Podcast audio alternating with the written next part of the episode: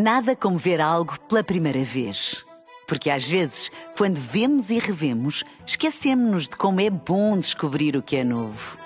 Agora imagine que viu o mundo sempre como se fosse a primeira vez. Zais. Veja como se fosse a primeira vez. Um dia na história com Carlos Bastos. Mr. Gorbachev, tear down this wall. I have a dream. Aqui, posto comando do movimento das Forças Armadas. Sim, é, é, é, é fazer a conta. Houston, we have a problem. Yes, we can. And now for something completely different.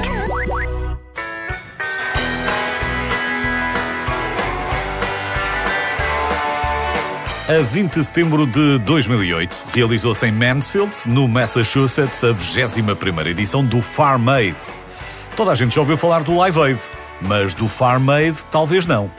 O Live Aid foi um festival realizado em julho de 1985 por Bob Geldof e Mid Jurs, com o objetivo de arrecadar fundos para acabar com a fome na Etiópia. Foi um marco na história da música e contou com dezenas e dezenas de estrelas no Reino Unido e na América. Foi o primeiro mega concerto global.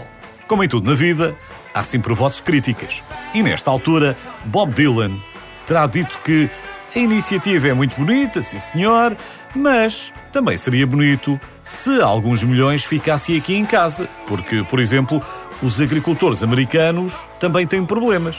Ora, uns meses depois, inspirados pelo Live Aid e talvez por esta crítica de Bob Dylan, três pesos pesados, Willie Nelson, John Mellencamp e Neil Young, organizaram o primeiro Farm Aid em Illinois, precisamente com o objetivo de arrecadar dinheiro para os tais agricultores americanos em dificuldades. Inicialmente, pensaram que uma edição seria suficiente para resolver os problemas. A verdade é que de lá para cá realizou-se praticamente todos os anos. A concert for America. Performing or appearing for the plight of the American farmer during the next 12 hours in alphabetical order are. Obviamente que todas as edições têm as suas histórias, mas não há amor como o primeiro, e o primeiro Farm Aid contou com uma lista impressionante de estrelas. Com Bob Dylan à cabeça, Billy Joel, uma jovem banda chamada Bon Jovi e outra menos jovem, os Foreigner, que tocaram o seu grande sucesso da altura.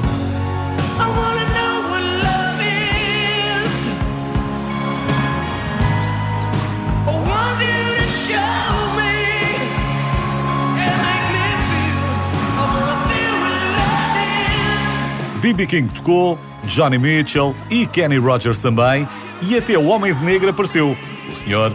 Johnny Cash. I bet there's rich folks eating in a fancy dining car.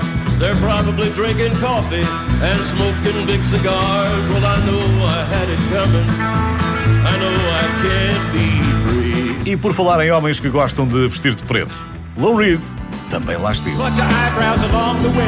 Then he shaved his legs, and honey, he was a sheep that said, Babe, take a walk on the wild side. Oh, honey, Depois vieram Neil Young, Tom Petty and the Heartbreakers e Willie Nelson. You were always on my mind. You were always on my mind. Como um dos criadores do evento, o John Mellencamp passou por lá e o Roy Orbison também apareceu para levar o público à loucura com esta.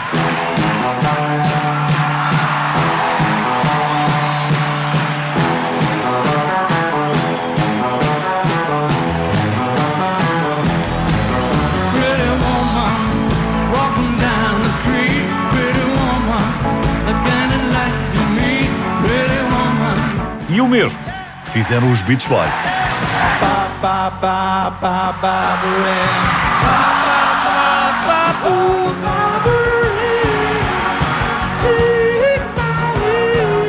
A lista da primeira edição do Farm Aid era de facto impressionante e ainda poderíamos falar de muitos, mas mesmo muitos mais nomes. Mas para terminar, vale a pena dizer que, pelo meio, ainda apareceu o ator Woody Harrelson para fazer-se uma imitação incrível de Elvis.